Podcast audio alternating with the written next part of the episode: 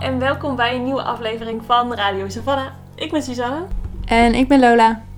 En wij zitten hier, zoals altijd, midden in Savannah B. De onafhankelijke boekwinkel in het centrum van Utrecht.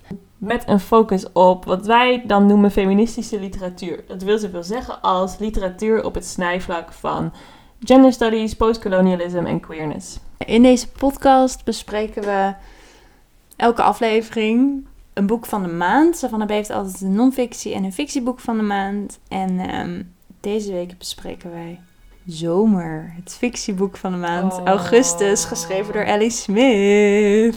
Nou, en mensen, dit is wel echt even een momentje hoor.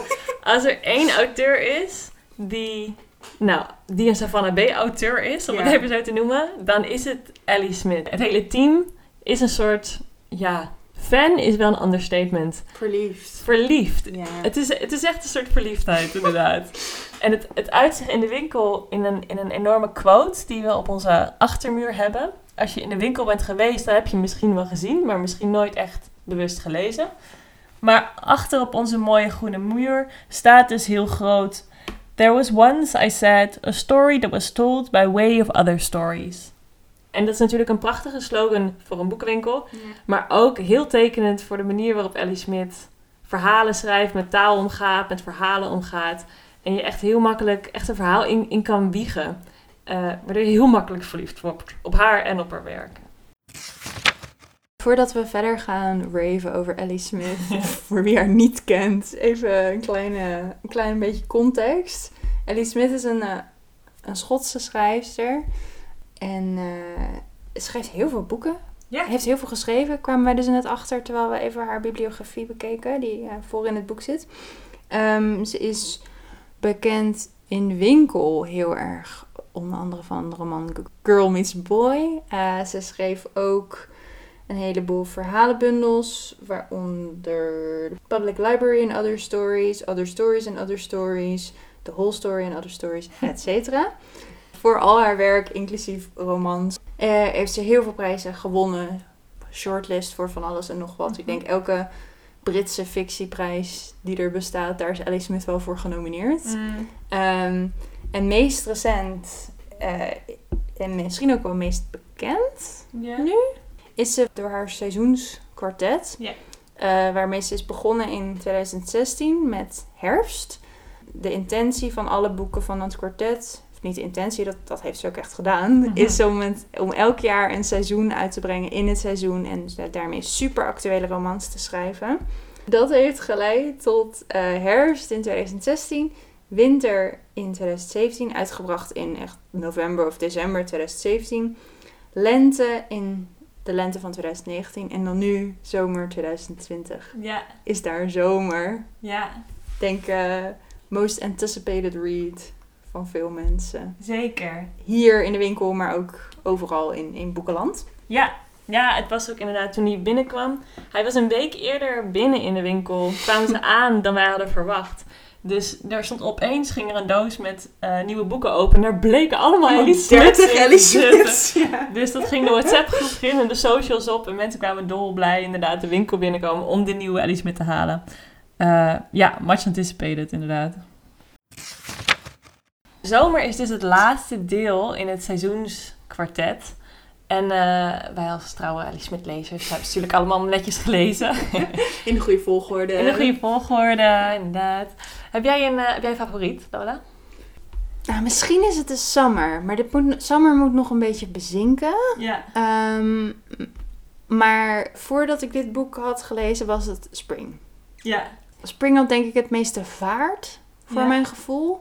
En Spring, al Ellie Smith's boeken zijn politiek en geïnteresseerd in, nu deze 3, 4 natuurlijk al helemaal in de actualiteit en in hoe daar kritisch op te zijn en dat was heel duidelijk in Spring, waar het heel erg ging om immigratie en, nou ja, Brexit. Het onrecht ook, wat daaraan hangt.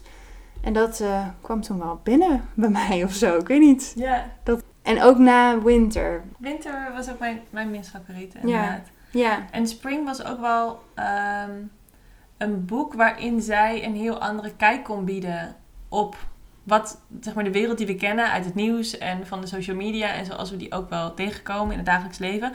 Maar die heel erg vluchtig en hapsnap en met heel veel woede en heel veel tegenstrijdigheid naar binnen komt.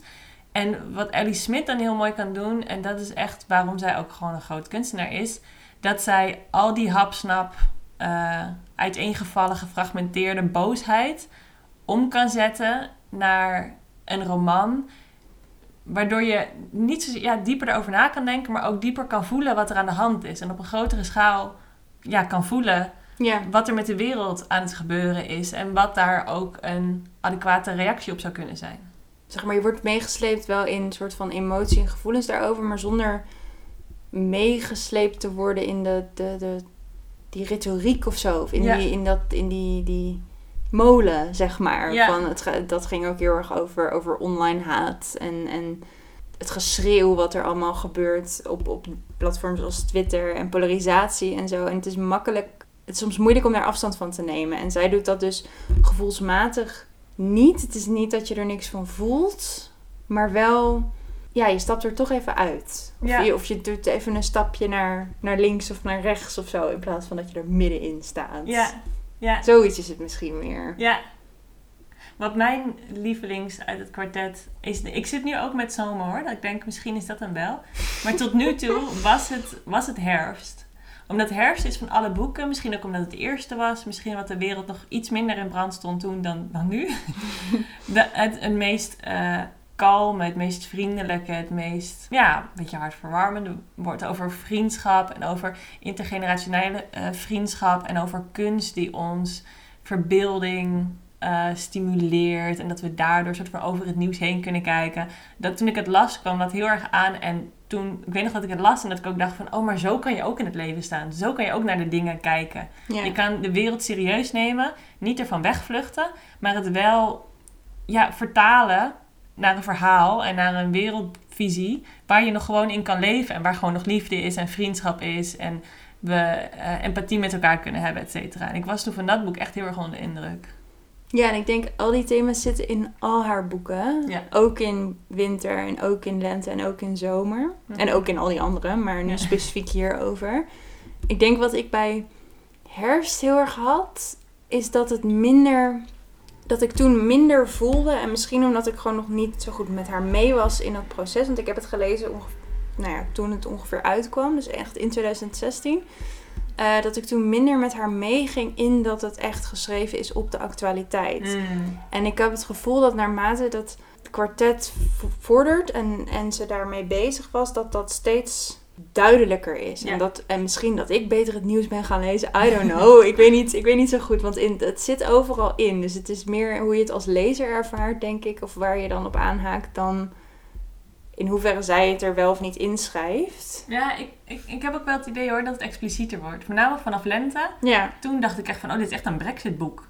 Ja. En nu denk ik ook weer, dit is echt een boek wat vorig jaar al niet geschreven had kunnen zijn. Nee, het is echt een boek van dit jaar. Ja, ik denk misschien dat het dan is dat hoe verder je gaat in dat kwartet, hoe meer je voelt dat het echt heel actueel is. Of hoe meer je daarin meegesleurd wordt en ook hoe meer je dan ook kan waarderen wat zij doet. Ja. En bij Autumn had ik nog meer het gevoel van, je hebt nu gewoon een mooi boek geschreven. En wij zeiden net... voordat we gingen opnemen, dat ik dus ook tijdens de afgelopen paar maanden dacht, ik vraag me af hoe Ellie Smith dit in zomer gaat verwerken. En wat ze ervan vindt. Ja. Wat ik nooit heb bij een schrijver, als ik weet dat ze een boek gaan schrijven. Maar omdat je weet als lezer van, zij gaat dat boek en dat komt sowieso uit in de zomer. Mm-hmm. En dat gaat inhaken op de actualiteit. En dan... in dit boek komt van het hele afgelopen half jaar komt voorbij in een vorm. En ik had dus op bepaalde punten in het jaar dat ik dacht, wat zou Ellie hiermee gaan doen? Ja, ja, ja. Maar dat is echt wel het teken van... Ja, echt een groot schrijver inderdaad. Als je naar zo iemand kan kijken en denkt... jij ziet de wereld gewoon anders dan ik. Yeah. En door jouw woorden te lezen, door jouw boeken te lezen... kan ik zeg maar een alternatief zien op hoe ik de wereld zie. Of hoe de wereld aan mij voorgeschoteld wordt op sociale media... of in politieke debatten of... Zoals je er op het schoolplein of bij de waterkoeler... of nou ja, dan nu met Zoom. Zoomborrels. Zeg maar hoe je hem daarvoor geschoteld krijgt. Yeah. Dus zo'n fundamenteel andere blik. Yeah. En dat ze... wat ik dan mooi vind, omdat zij wel... Het is niet per se een heel makkelijke schrijfster. Je moet er wel eventjes leren hoe zij de dingen verwoordt... en hoe zij personages opbouwt en verbanden legt door de tijd heen... en de plaats heen. Je moet soms even opletten van... goh. Moet ik deze naam kennen of niet? Je moet er wel eventjes in investeren voordat je daar helemaal in mee kan. En wat dan mooi is, is dat ze met deze boeken laat zien dat dat wel relevant is, ook in deze tijd. Ja. Omdat, zeker nu met corona, maar daarvoor ook al, nu alles zo snel gaat, dat er een soort idee ontstaat dat bepaalde kunst niet meer relevant is. Of dat bepaalde schrijvers of een bepaalde soort van... Ja, wat mensen dan soms elitaire kunst noemen, waar je echt even moet leren voordat je het helemaal... meekrijgt, dat niet meer van deze tijd zou zijn. En dat laat zij zo duidelijk het tegendeel van zien hier. Hoe actueel het is en hoe belangrijk het is juist om die rust even op te zoeken en om te investeren en om iets te leren kennen en om iets door te laten dringen en te laten resoneren en daar de waarde van in te zien. Dat is echt knap. Ja, dat is super knap. En ook, het zijn super actuele boeken. Mm-hmm. Actuelere literatuur krijg je bijna niet, maar het is nooit een opiniestuk. Nee. Of een verhaal waar je gewoon heel makkelijk kan zeggen... oh ja, dit is een metafoor voor corona. En dat is super knap. Dat aan de ene kant voel je de urgentie en het nieuws, zeg maar. Wat we allemaal gelezen hebben of geluisterd hebben of gekeken hebben. En dat zit er heel duidelijk in, maar het voelt nooit gehaast... of alsof het alleen maar op dat ene specifieke jaar gaat. Het haakt altijd in op het verleden of... neemt rust om het juist ook even over iets anders te hebben... wat dan wel relevant is, maar niet in die rat race of zo mee zit. En het is dus inderdaad super... Het is echt literatuur. Ja. Wat een stomme opmerking. Maar het is wel zo. Ja. Het is, zeg maar, er zit politiek in en er zitten allerlei statements in. Maar het is nooit een opinion piece of een onderzoeksjournalistiek of zo. Ja, want dat is ook... We zeiden het net al even. Als je gewoon even voorstelt dat Ellie Smith dan zo... dat ze daar dan zo zit op de werkkamertje. En dat ze dan in een paar maanden dit uit haar vingers krijgt. Ja. Dat kan toch niet? Want we, vorig jaar hebben veel Savannah B'ers haar ontmoet... omdat zij was de hoofdgast, zeg maar... op ons jubileumfestival vorig jaar. Woehoe. Toen stonden we 35 jaar, hadden we een mooi feest in de Tivoli. En toen was Ellie Smith aanwezig. En toen was lente dat jaar uitgekomen en was zij zomer aan het schrijven. Ja. En toen hebben we ook gevraagd van, goh, waar zal het over gaan? En daar had ze allemaal super interessante dingen over te zeggen. Maar wat toen ook opviel, we hebben van tevoren even met haar gegeten. Naast haar gezeten. Grapjes met haar gemaakt. Maar wat toen opviel, aan de ene kant... hoe ontzettend vriendelijk zij is. Mm-hmm. En bereid om te luisteren en vragen te stellen. En een deel uit te maken van een groep mensen... die allemaal fangirlend om haar heen hangen. Maar ook hoe zij praat... zoals ik nog nooit iemand heb horen praten. Zij praat een beetje zoals ze schrijft. En dat klinkt misschien niet zo heel wereldschokkend. Maar het is ongelooflijk hoe snel zij...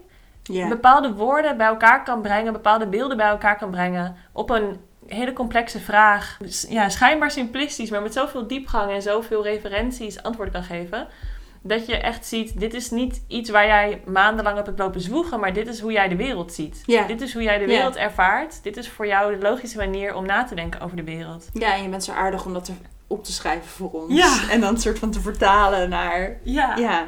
Inderdaad. Nu hebben we van vorig jaar, ons jubileumfeest, hebben we een opname van het gesprek dat we met Ellie Smith hebben gehad.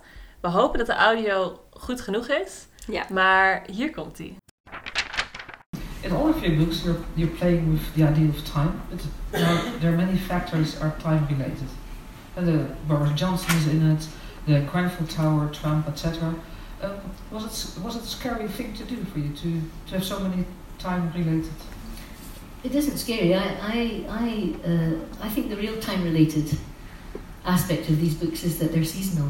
That the time that they refer to is a cycle which goes beyond the trivia and the dementia of a surface time which we're all living through and being forced more and more and more close up against the surface. But spring isn't a real spring in your novel. Spring isn't a real spring, but there's a sense of something which might come through to spring in it. I hope. Yeah. Sure. Spring is a tough book. It's a book which is about that first line of T.S. Eliot, April to August.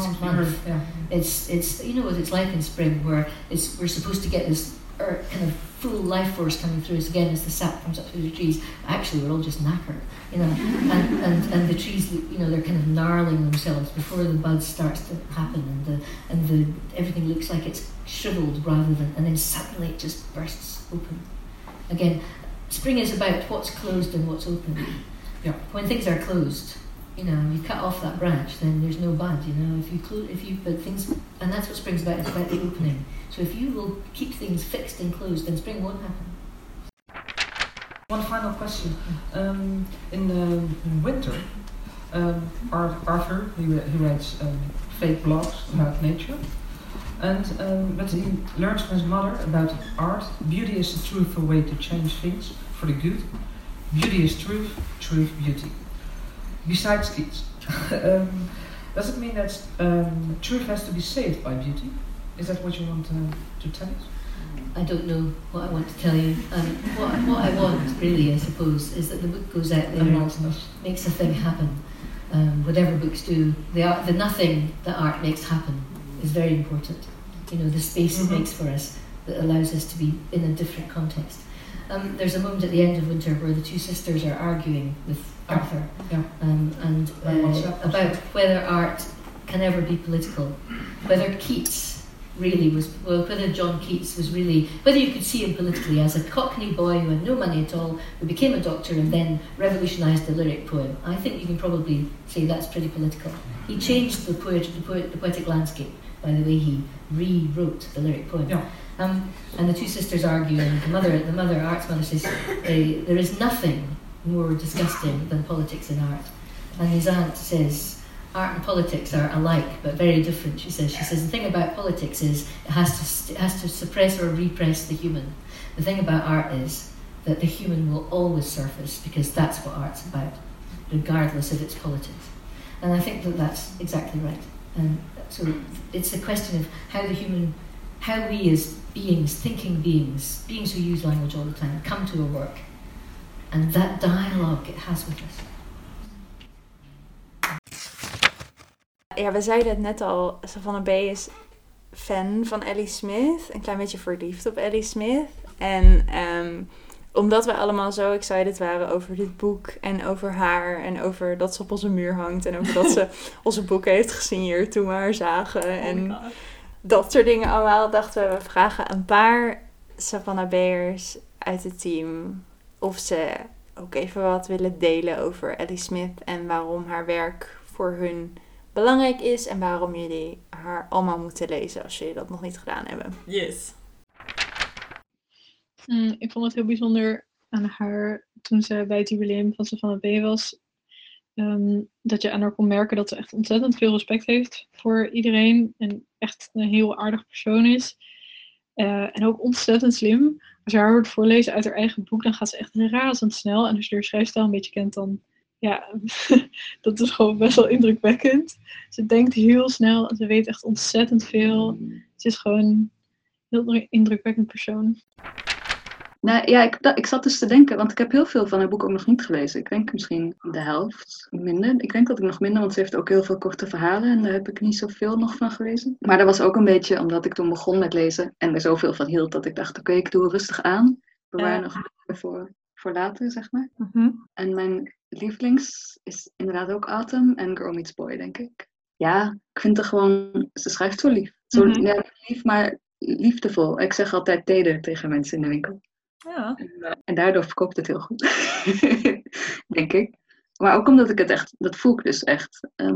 Dat ik denk dat zij goed naar mensen kan kijken. En ik denk wel dat die aandacht, ja, die druipt dan zo'n beetje uit haar boeken van die aandacht. En in mijn idee is dat toch wel een groot bestanddeel van wat liefde is eigenlijk. En ik weet ook nog dat ik een hele tijd terug, toen dacht ik van, oh ja, wow, maar het is toch zo fantastisch dat iemand die zo liefdevol schrijft en dan ook nog voor ons, voor queer mensen schrijft. Dacht ik van, wow, wat een cadeau. Ja, terwijl ze nou ook weer niet de eerste is aan wie ik denk als ik aan een soort van queer inspiraties denk, dat dan weer niet.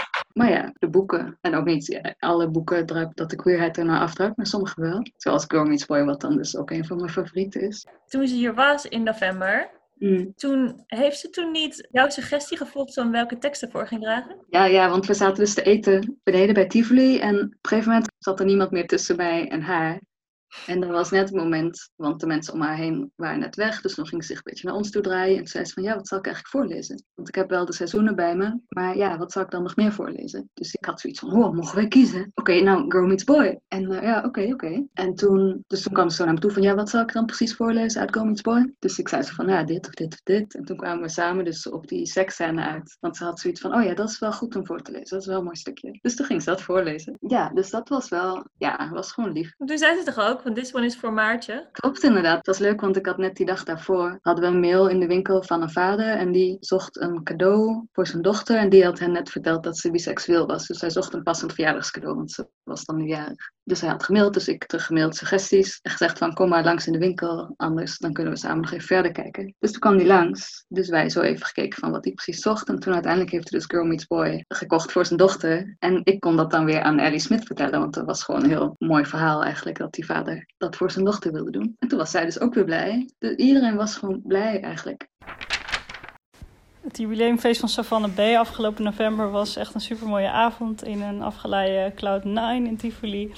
Met supermooie optredens. Ik vond Radna Fabias echt fantastisch. En wie ik helemaal geweldig vond was natuurlijk Ellie Smith, die ik overigens eerder die avond nog even persoonlijk mocht ontmoeten toen zij bij binnenkomst haar bril in tweeën brak. En ik door het gebouw heen mocht chasen op zoek naar lijm om haar bril te plakken. Het moet nog een keer gezegd worden dat Summer dus het laatste deel is van dat seizoenskwartet. Dus wij hebben eigenlijk naar Summer toegewerkt. Is toch wel een beetje, dit is een beetje de climax van de afgelopen 3 boeken. Ja.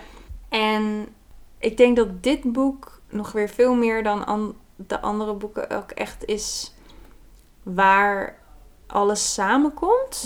Ja. Dus in dit boek worden lijntjes opgepikt uit herfst, uit winter. Er worden referenties gemaakt naar personages uit lente. Bijna op een soort Love Actually-achtige manier komen dingen hier samen. Zo cliché is het niet, maar wel van, oh ja, nu zie je ook hoe die boeken die qua personages en qua insteek eigenlijk anders leken, of qua focus, hoe die met elkaar verweven worden en samengebracht worden in zomer. Ja, want ik had met de andere boeken, als mensen in de winkel kwamen en ze vroegen wat zou ik lezen, dan zeg ik vaak, ik ga lekker Ellie Smith lezen. En als ze dan weten dat het een kwartet is, dan vragen ze, dan moet ik zeker bij de eerste beginnen. En toen zei ik altijd, nee, maakt niet uit. Je kan misschien het leukste nog met de meest recente beginnen, want dat resoneert nog het meest met waar je nu zelf ook met je hoofd mee bezig bent.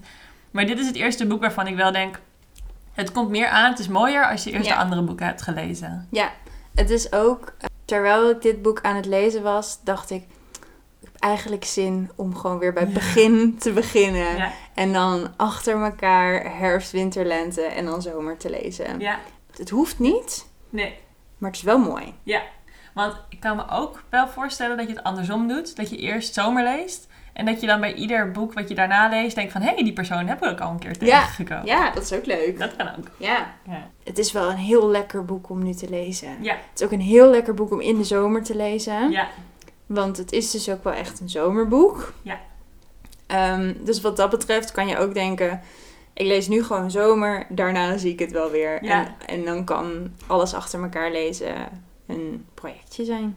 Want het is inderdaad actueel als in corona, George Floyd, de laatste voordrachten van Greta Thunberg. Echt op dat niveau actueel. Ja, echt zo van Boris 2 maanden Johnson, geleden. Zo actueel is het. Ja.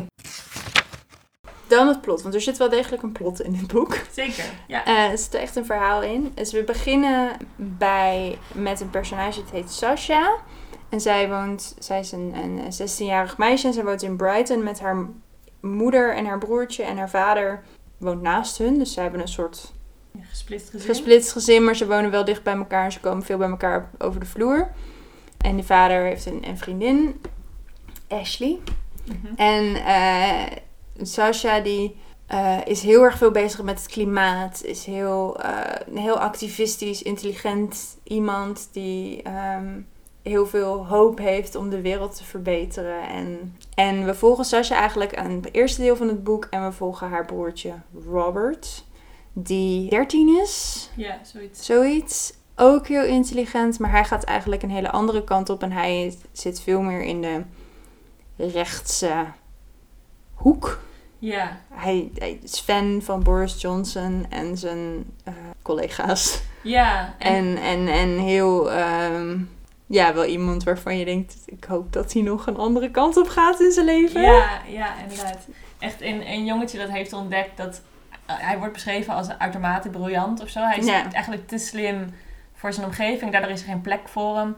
En dat uitzicht dan in een soort provoceren om het provoceren... kijken of je zulke gemeen en kwetsend mogelijke dingen kan zeggen. Hoe ver je ermee weg kan komen. En inderdaad een hele grote bewondering voor de manipulatie met name. Die hij associeert met Boris Johnson. En de regering die Brexit mogelijk heeft gemaakt. Dat je met taal en met slim drogredeneringen aan elkaar te verbinden. Met zulke grote dingen weg kan komen. Ja. En die fascinatie daarvoor zorgt ervoor dat je een beetje bang bent dat het een klein... FVD'ertje is. En dat het altijd goed komt. En lekker tegen het establishment aanschoppen. Ja.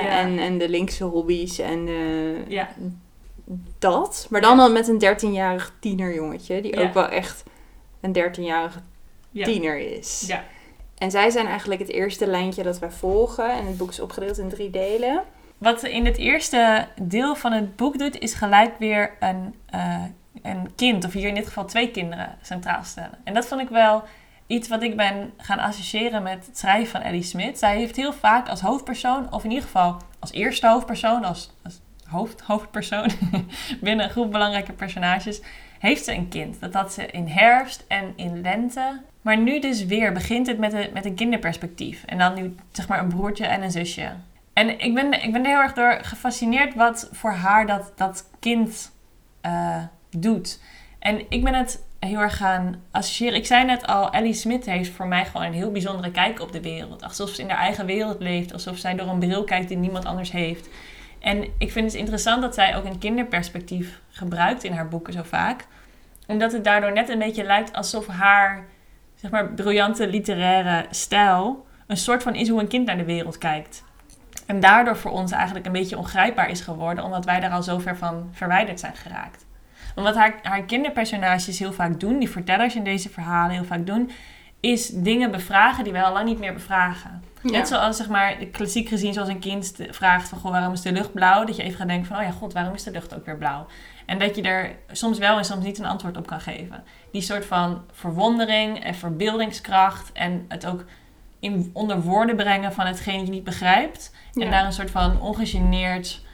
vragen over stellen en achteraan gaan en soort antwoorden op gaan fantaseren of verzinnen of gaan vragen. Dat associeer ik heel erg met haar schrijfstijl. En ik vind het interessant dat ze dat telkens met het kindperspectief verbindt. Ja, en ik denk wat het toevoegt ook nog, is dat als een volwassene die vragen zou stellen, dan ga je als lezer dan denken dat daar een bepaalde agenda achter zit. Of dan zit er iets, dat zegt dan iets over een personage. Dus of... dat kan van alles zijn. Van of een personage is heel pretentieus en gaat allemaal semi-filosofische vragen stellen. Ja. Of een personage als een volwassen personage had gedaan en gezegd wat het kind Robert doet. Dat had heel anders gelezen. Dat was een heel ander verhaal geworden daardoor. En doordat het vanuit een perspectief van een kind wordt bevraagd, heeft het ook iets, ja, ik wil niet onschuldig zeggen, maar wel iets onbevangens of zo. Of iets oprechts. Ja.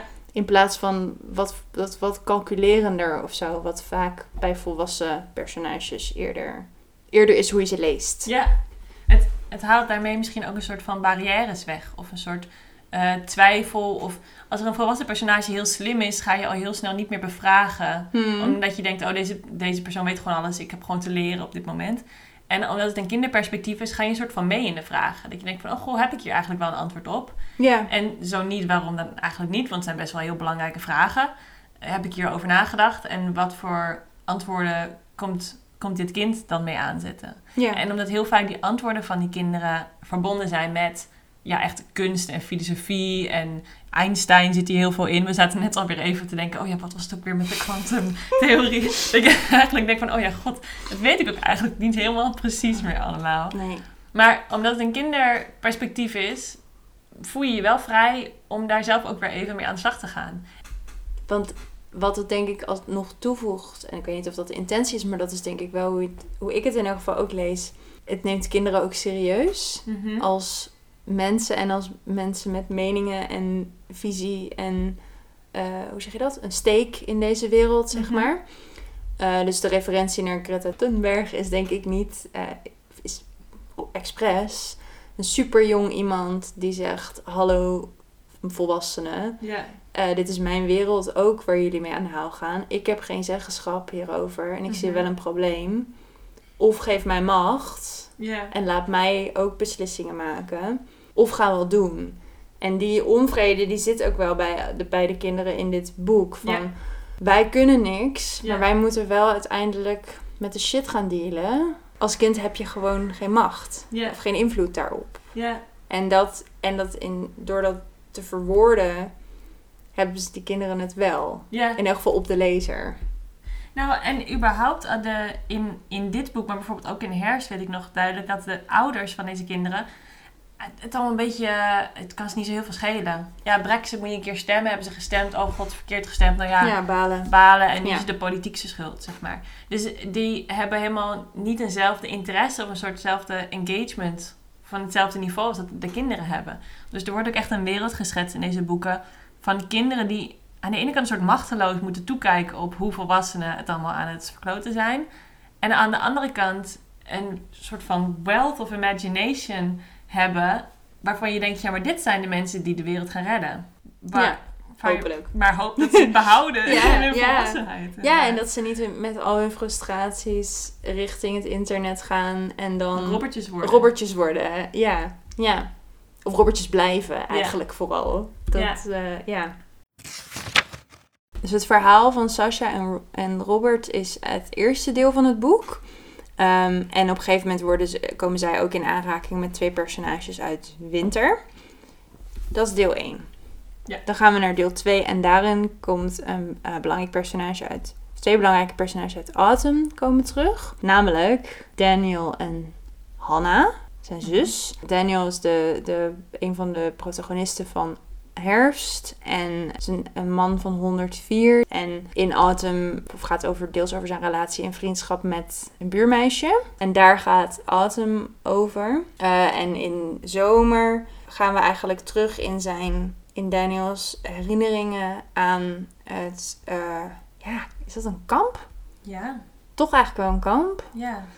Op de Isle of Man waar hij en zijn vader als Duitse vluchtelingen die naar Engeland zijn gegaan en een Duits paspoort hadden en daardoor in de Tweede Wereldoorlog in zo'n kamp terechtkwamen en daar, een tijd hebben gezeten.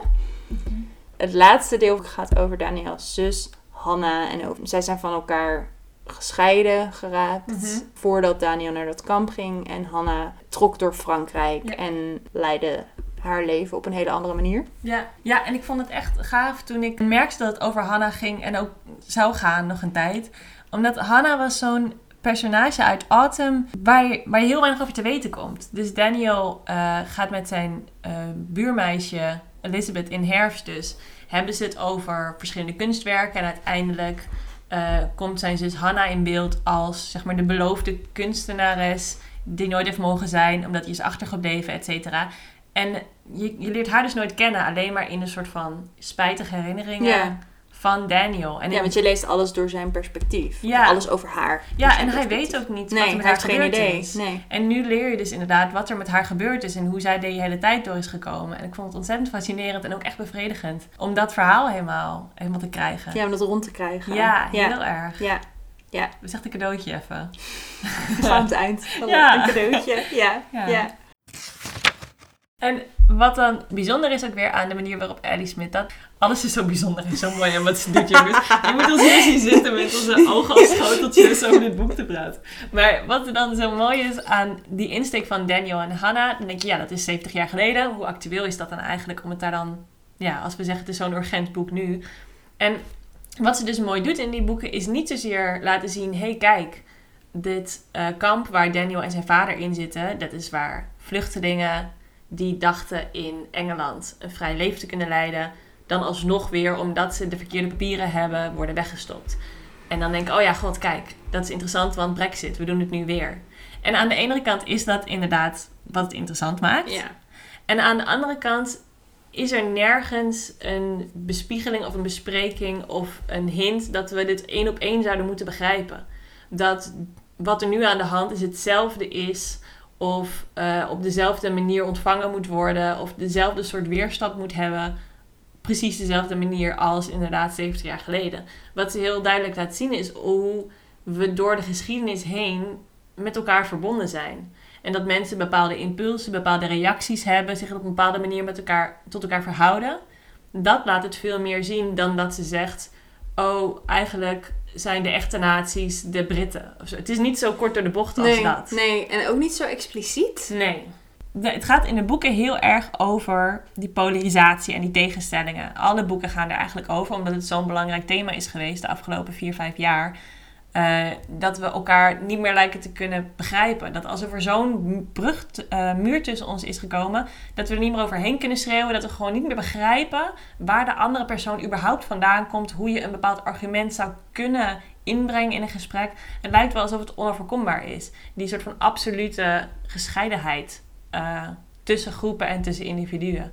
En wat zij door al deze boeken heen laat zien... en ik denk in dit boek nog het meest van alles... is dat iets is wat we ons laten aanpraten... door de gekke politieke molen waar we in zitten... maar dat we daaronder zo fundamenteel met elkaar verbonden zijn. En dat is natuurlijk een beetje... ja, dat kan je zeggen, dat is logisch in een kwartet... dat je dat uiteindelijk samenbrengt... en dat dat dan je filosofische uitkomst is. Maar het is zo'n urgente filosofie op dit moment. Omdat dat echt even de slag is die we als mensheid weer moeten maken. Dat we weer leren zien... op wat voor manieren we verbonden zijn... En niet zozeer dat we dan geen tegenstellingen meer hebben... en dat we allemaal hetzelfde moeten vinden... of hetzelfde gaan vinden ooit. Ja, of dezelfde ervaringen hebben. Ja, maar dat we er even terug bij af... gewoon even afkloppen, jongens. Ten eerste zijn we allemaal mensen. Ten eerste wonen we hier allemaal. En laten we vanuit daar weer dingen op gaan bouwen. En vanuit daar weer gaan praten. En niet beginnen vanuit die splitsing... die nu zo fundamenteel lijkt... dat we er nou nooit meer overheen kunnen komen. Ja. En dat laat ze met die historische overeenkomsten ook heel duidelijk zien. Hoe fundamenteel de verhalen door de geschiedenis heen met elkaar verbonden zijn. Niet dat ze hetzelfde zijn, maar wel heel duidelijk met elkaar verbonden zijn. Ja, en ik denk, ze heeft een soort van twee, of ze heeft meerdere haakjes waarmee ze dat doet. Maar de twee die nu bij mij in mijn hoofd opkomen zijn aan de ene kant dat ze dat heel erg relateert aan kunst. En aan... Dus dat mensen referenties maken naar kunst en naar toneelstukken en naar films. Dat soort dingen. En dat er dus... Je hebt dan ook verschillende personages die dezelfde werken refereren. Dus in dit boek is het bijvoorbeeld veel Einstein, wat natuurlijk niet per se kunst is. Maar wel een referentie die aan de ene kant door Robert, onze kleine Tory, gedaan wordt. En aan de andere kant door Daniel in een kamp. Ja. En dat is natuurlijk heel... interessant dat dat soort figuren en theorieën en kunstuitingen zo verwoven zijn met hoe we de wereld begrijpen. Voor verschillende mensen. En dat doet zij zonder een soort van heel erg te willen kanoniseren of zo. Of zonder te zeggen van oh ja, maar dit is wat we allemaal moeten kennen. Yeah. Dit zijn gewoon deze personages weten dit toevallig. Yeah. En dit gebruiken zij om de wereld te begrijpen. Yeah. En dat vond ik er ook heel fijn aan. Ja. Dat het niet voelt als een soort geschiedenisles of zo. Of een soort van, dit zijn de 50 kunstwerken die we allemaal kennen. Ja. Want dat is hoe de wereld werkt. Dat verbindt ons. Ja, nee. Zo, het is subtieler dan dat. Ja. En het voelt veel natuurlijker dan dat. En wat zij heel erg doet, is dat ze focust op onderlinge relaties. En dus bijvoorbeeld in Herfst de vriendschap tussen een jonge vrouw en een 100-plus-jarige man. En dat gaat uitdiepen. Ja. Dat ze heel erg zoekt naar relaties die minder voor de hand liggen misschien. Mm-hmm. En gaat kijken, hoe kan er een connectie ontstaan tussen twee mensen? Ja, ja. Maar dat zijn heel vaak relaties tussen mensen die elkaar soort van per ongeluk tegen zijn gekomen. Die elkaar in de wachtkamer bij het stadhuis hebben ontmoet. Of inderdaad die toevallig naast elkaar wonen. En dan moet volgens mij Elizabeth een essay schrijven voor school over de buurman. En dan gaat ze er een keer langs. En zo ontstaat het inderdaad. Ja, precies. Dus het is echt een soort samengeworpen zijn. En dan ontdekken dat je een relatie met elkaar aan kan gaan. Ja. Dat je elkaar tot elkaar kan verhouden op een menselijke manier. Ja. Ja, en in dit boek heb je dan dat Sasha, die moet naar de eerste hulp. En de personages uit Winter, Charlotte en Art, die brengen haar daarheen. En vervolgens brengen ze haar naar huis. En dan ontstaat er een dynamiek tussen aan de ene kant het gezin van Sasha en Art en Charlotte. Ja.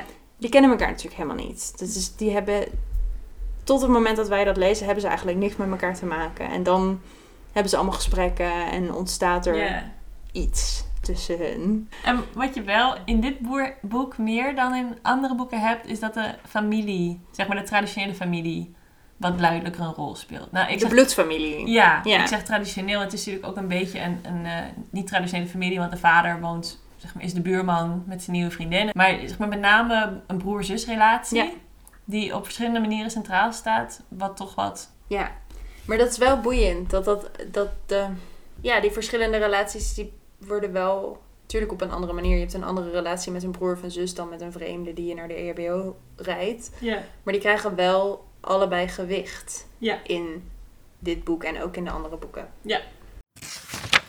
Het boek heet Zomer en het komt uit in de zomer.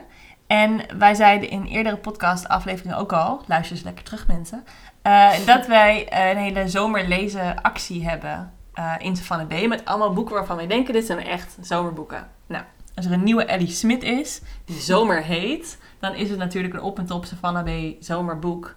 En ik heb het idee dat dit boek wel echt een zomerboek is. Waarom denk je dat? We hebben in een eerdere podcast ook al gehad over zomerlezen. En toen vertelde ik dat voor mij is een zomerboek echt zo'n boek wat je opslurpt, waar je in verdwijnt, waarvan je echt niet meer weet wat de wereld om je heen is, omdat je in dat boek leeft. Dat had ik met dit boek heel sterk. Ik heb het echt al een tijd niet meer zo sterk gehad met een boek. Ja. Dat je echt even van de wereld bent. En als iemand vraagt of je nog een glaasje water wil, dat je even moet denken van, wat is water? Oh ja, dorst en zo. Oh ja, wil ik wel. Ja. Dat je even in je lichaam moet komen. Dus dat is in eerste instantie, maar dat is meer een soort van visceral benadering. Dat is echt een leeservaring. Ja. En aan de andere kant is het een zomerboek om echt zo'n Ellie Smith reden, dat het boek me anders na laat denken over de zomer. Oh. Nee, maar als ik denk aan de zomer, dan denk ik aan iets wat een soort van eindeloos licht en een soort van potentie en wat je allemaal wel niet gaat doen. En ik ga altijd al mijn papers schrijven en ik ga al mijn syllabi helemaal hervormen. Dat ga ik allemaal doen in de zomer. Dat doe ik natuurlijk nooit. Maar dat is die, zeg maar, die potentie en die belofte dat alles mogelijk is in de zomer. En wat Ellie Smith eigenlijk doet, zij benadrukt heel erg het idee van de zomer als een soort van pauze in het jaar. En ik heb nooit zo over de zomer nagedacht. Maar dat is eigenlijk wel vaak wat er gebeurt. Het is heel erg het moment dat alles is dicht. Ja, zeker als je student bent of op een of andere manier een academisch jaar volgt. Of je hebt kinderen die naar school gaan. Of je bent een kind dat naar school gaat. We nemen kinderen serieus in deze podcast. Dat het echt even een break is. Dat je hebt, zeg maar, september tot en met juni. Is zeg maar of het cultureel seizoen en zo. Ja, inderdaad. En daartussen zit een soort van even niks. Ja. Waarin je ook niet zoveel te werk kan stellen. Want ja, iedereen is of op vakantie. Kan ik naar de kapper? Ja, god, misschien is de kapper wel dicht. Misschien zijn je collega's niet beschikbaar. Het is echt even zo'n moment dat je even af moet wachten voordat het leven weer begint. Ja. En dat idee van de zomer zit heel erg in dit boek.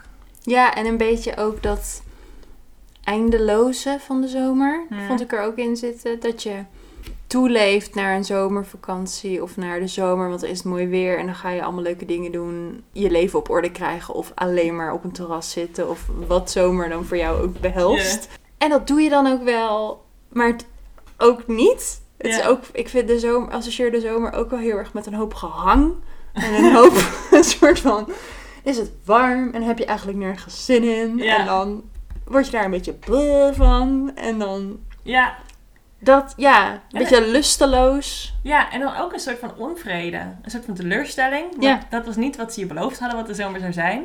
Een soort van dat oud en nieuw gevoel. Ja. Dat je denkt, nu gaat alles samenkomen en dit wordt een knaller. En nu ga ik eindelijk een week vrij nemen of 2 weken vrij. En dan ga ik, weet ik het, wat doen. Nou, dat was deze zomer natuurlijk om een beetje... Een beetje anders. Een beetje anders en anders. Ja.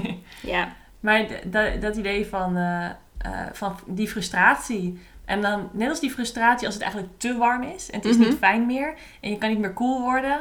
En je neemt maar een koude douche en nog een koude douche. Maar het helpt allemaal niet meer. Die frustratie die daaruit komt. Ja, dat. En dan kan je niet slapen. En dan heb je allemaal muggen in je huis. En dan, dat. Ja. En dat dan politiek. Ja. Ja, en ook wel. Maar dat komt misschien ook doordat we nu allemaal heel erg hebben uitgekeken naar dat boek. Ja. Daar hangt het dan ook een beetje mee samen of zo. Van, oh, je leeft dan heel erg daar naartoe. Ja. En dan, op een gegeven moment is het voorbij. En heb je je boek uit. Ja. En dan is het allemaal toch een beetje sip ook. Ja, dat het voorbij is. Maar dit is niet een zomerboek. Zo in de zin van op vakantie, terrasje hier, terrasje daar. Nee. Copacabana. Je zit met je cocktail. Ja. In je badpak. Ja. Op het strand of zo. Het is echt een heel andere zomervibe of zo. Ja. Ja, en ze weten het ook dan, ook dit weer, wat echt een soort, nou niet een universeel thema, maar wel een thema wat denk ik heel veel mensen die het boek lezen herkennen. Dat idee dat je in de zomer even iemand anders bent dan anders. Ja. Dat weten ze bijvoorbeeld ook weer mooi te koppelen met bepaalde politieke tendensen van identiteitsschriften. Bijvoorbeeld die Daniel, waar we die in deel 2 naar voren komt. Die woont, heeft een Duits paspoort, maar groeit op in Engeland. En gaat in de zomer telkens even weer naar Duitsland. Ja. En dan zijn zus, Hanna noemt haar maar ook mijn zomerbroertje. Want die is er alleen in de zomer. En dat is heel, heel schattig en iets heel liefs tussen twee personen. En dan weer die broer-zusverhouding. Maar het is ook heel duidelijk zijn politieke identiteit. En een heel groot deel van zijn leven die daardoor bepaald gaat worden. Omdat hij dus niet een volledig jaar, zeg maar, Engelse is. Yeah. Maar nog steeds een zomerduitser is. En dat soort heel subtiele verbanden en ook nieuwe interpretaties van wat zomer is en hoe dat mensenlevens vormt en politieke systemen vormt. Al dat soort mooie nuances. Jongens, het is zo'n mooi boek. Ja, het is een heel mooi boek. Ja, en dat zit er heel erg in. Dat aspect van zomer. Yeah. Dat je... Doordat alles stil lijkt te liggen. Wat natuurlijk een illusie is ook. Ja. Maar en alles wat langer kan duren en zo. Dat je dan ook iemand anders kan zijn. Ja. En dan in het geval van Daniel is het wel... Heeft het een hele andere lading gekregen. Maar dat de wereld even anders is dan anders. Ja. Ik wil nog wel 1 ding zeggen over zomer. Ja. Namelijk dat het wel interessant is... Of niet interessant, maar dat toch ook weer wel interessant dat zij zomer ook als de afsluiter ziet. Ja. Of heeft gepositioneerd. Dus de kwartet begint met herfst. En alsof dat dan het punt is waarop er iets nieuws ontstaat. Terwijl je misschien, als je vanuit een ander perspectief denkt... Oh ja, dat is 1 januari bijvoorbeeld. Of de lente, als de bloemetjes weer gaan... Ja. bloeien en de blaadjes weer aan de bomen komen. En zij ziet dus herfst als soort van het startpunt en dan zomer als een soort van eind, als een slotfase van een jaar. En dat was wel boeiend. Dus niet per se, of het pauzestuk waarmee je dus alles... Nou, of het is misschien een heel hoopvolle akkoord om te eindigen. Ja, dat wel ook. Want wat we natuurlijk vaak doen is, we beginnen heel vaak bij lente... Begin en dan volle bloeiende zomer en dan aftakeling en dood, zeg maar. Als het einde van het verhaal. Yeah. En dit is echt een verhaal dat eigenlijk niet eindigt, maar dat op een gegeven moment gewoon stopt. En je kan dan gewoon weer doorlezen en met herfst en zeg maar dat cyclische van een jaar pakken. Yeah. Maar je kan ook denken, we krijgen een soort van send-off in de zomer. In volle bloei zet ze ons weer de wereld in. Yeah. Gaan we aan de slag, gaan maar door. Ja, yeah. Maar dat is inderdaad heel mooi om met het licht te eindigen of zo ook. Ja, yeah. En misschien ook omdat het zo actueel is. Het kwartet stopt, maar de thema's stoppen natuurlijk niet. Nee. Dus als je zou eindigen bijvoorbeeld in de winter, zou dat een soort suggereren alsof deze thema's nu voorbij zijn. Alsof ze nu een soort stille dood sterven en onder de sneeuw bedekt raken. En we wachten op de nieuwe knopjes of zo die eraan komen. Terwijl we zitten hier middenin. Ja. Yeah. Dat is heel erg wat de zomer ook is. Inderdaad, de onontkoombaarheid ervan. Die felle zon die brandt waar je iets mee moet. Die om een reactie vraagt. Ja. Yeah. Ja, de urgentie van de zomer, zeg maar. Ja. En die meenemen weer naar de herfst als nieuw begin. Ja. Stel je bent in de winkel en je moet dit boek aan iemand... Of je wil dit boek aan iemand aanraden. Wie zou je dit boek in de handen stoppen? Daar heb ik wel een pasklaar antwoord op. Want ik stop best veel mensen Ellie Smith in de handen. Die hier in de winkel komen. En er zijn heel veel klanten met vragen waarvan ik niet zo snel bij Ellie Smith uit zou komen. Maar de klantenvraag die bij mij vaak een Ellie Smith als antwoord krijgt, is iemand die zegt, dan wel voor mezelf, dan wel voor iemand anders, ben ik op zoek naar een boek voor iemand die graag leest en die ook echt een lezer is. En die bijvoorbeeld op zoek is naar een nieuw soort stem of weer even wat anders dan wat ik gewend ben, maar niet dan een genreboek, een fantasyboek of een detective of zo, maar echt even een roman die anders is dan de boeken die ik al gelezen heb. Die vraag komt het enige regelmaat voorbij. Mensen die gewoon echt een soort van nieuw palet willen. En dan is Ellie Smith een hele goeie. En dan zeg ik ook altijd... ik geef altijd een van Ellie Smith's boeken die ik zelf mooi vind. Maar ook gewoon lezen even een pagina. Ja, het moet wel bij je passen. Of je moet er wel... Ja, want je kan er ook geen zin in hebben. En dan moet je het ook niet gaan lopen forceren.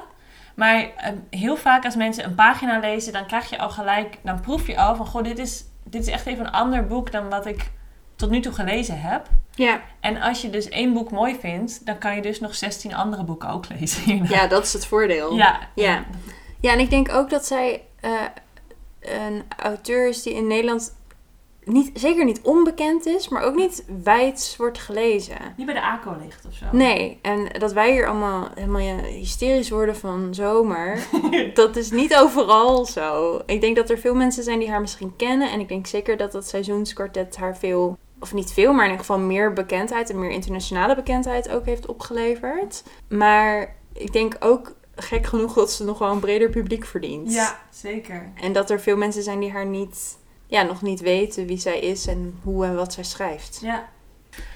En wat ook misschien, wel dit is niet per se een bepaald soort klant, maar een soort bepaalde leeservaring. Dat ik heb heel vaak, als ik een Ellie Smith boek uit heb, ik zeg heel vaak omdat ze best vaak een boek schrijft... vind ik het fijn om het daarna wel even te kunnen door te spreken. Deels omdat ik er vol van ben, maar deels ook omdat ik met zoveel ideeën achterblijf. Ja. En ook wel met veel vragen. Mm. Dat ik het fijn vind om lekker bijvoorbeeld even een podcast met mijn podcastbuddy te maken. Om dingen even door te kletsen. Dus het is ook een goede... Ja, je noemde het net een buddy read, inderdaad. Dat je bijvoorbeeld zelf leest en daarna uit kan lenen. Of dat je het aan een vriendin of een vriend geeft en dat je daarna van diegene weer terug kan lenen. Ja, zoiets. Ja, daar leent het zich wel heel erg voor. Ja. Ik zou dit boek, dit is wel een beetje een cop-out, maar wel aanraden aan mensen die behoefte hebben aan literatuur over nu. Ja. En daar hebben we het al heel veel over gehad, dus ik weet niet hoe dieper ik er nog op in moet gaan, maar... Het is wel heel fijn om in verwarrende en complexe tijden een boek te lezen wat daarover gaat. En het is gewoon heel fijn om dat door Ellie Smith ter bril eventjes weer tot je te nemen of zo. Ja, en een fictieboek ook. Ja, een fictieboek, inderdaad. Nou ja, wat ik er dus heel prettig aan vind is dat het dus niet is Ellie Smith... doet corona, zeg maar. Zo van, dit is Ellie Smith's take op corona of zo. Terwijl het wel zo... Het geeft je wel een soort van handvatten of ademruimte binnen dat onderwerp en binnen je ervaring daarvan. Ja. Als je daar als lezer behoefte aan hebt, dan zou ik dit boek gaan lezen. En ik zou het gaan lezen als je denkt, goh, dat Seizoenskwartet klinkt eigenlijk best wel leuk. Zal ik daar eens in beginnen? En dan doe je dat gewoon met dit boek. Ja, zeker. Dat kan best. Je kan ook, ja. Of je wacht nog heel even en je begint bij Autumn. Kan ook. En dan lees je dat in de herfst. Oh, mensen, als je dan nu begint, dan kan je per seizoen een boek lezen. Ja, dat is wel echt heel leuk. Oh. Ja. Boekclubje omheen opzetten. Ja. Ben je nu na dit fangirl verhaal helemaal enthousiast geworden over Zomer van Ellie Smith? Kan je die natuurlijk gewoon lekker bij Savannah B bestellen. We hebben hier een hele stapel liggen in het Engels en in het Nederlands. Geef ons even een belletje of een mailtje. Bestel hem in de webshop. Kom langs. Grijp je kans en pak dit hele mooie boek op. Als je nou denkt, goh, jullie hebben eigenlijk iedere maand zulke leuke boeken die jullie selecteren. Kan je het jezelf ook gemakkelijk maken en een abonnement nemen op ons boekenabonnement. Dan krijg je iedere maand het boek van de maand bij jou thuis op de mat. En dat zou dus deze maand Zomer zijn geweest van Ellie Smith. Maar dat is iedere maand dan weer een verrassing voor. Kun je lekker lezen, kun je daarna de podcast luisteren of andersom. En met ons meekletsen. Als je met ons mee wil kletsen overigens, kan dat. #Radio Savanna op al onze socials. Vinden wij hartstikke leuk om te horen wat jullie van het boek vonden. Of jullie er andere dingen uitgehaald hebben. Of jullie ook zo verliefd zijn. Op Ellie. Willen we allemaal weten. Ja, ja. En we vinden het ook heel leuk om te horen wat jullie van de podcast vinden. Mm. Dus je kunt je abonneren op de podcast. Op overal waar je podcast luistert. En als je wil een recensie achterlaten. Of ons gewoon een mailtje sturen. Of een appje. Als je ons nummer hebt. En dan vertellen wat je ervan vindt. Dat vinden we ook heel leuk. Dat vinden wij heel leuk. Ja. Ons logo is gemaakt door Rieke Blom. Waarvoor dank. De themesong die we gebruiken is gemaakt door Koevloeks. En het is een deeltje van zijn nummer Joan. En we zijn heel blij en dankbaar dat we dat mogen gebruiken elke aflevering. En volgende keer zijn we terug bij jullie. Met een nieuw boek. Boek van de maand september. Yay, tot dan. Doei, tot dan.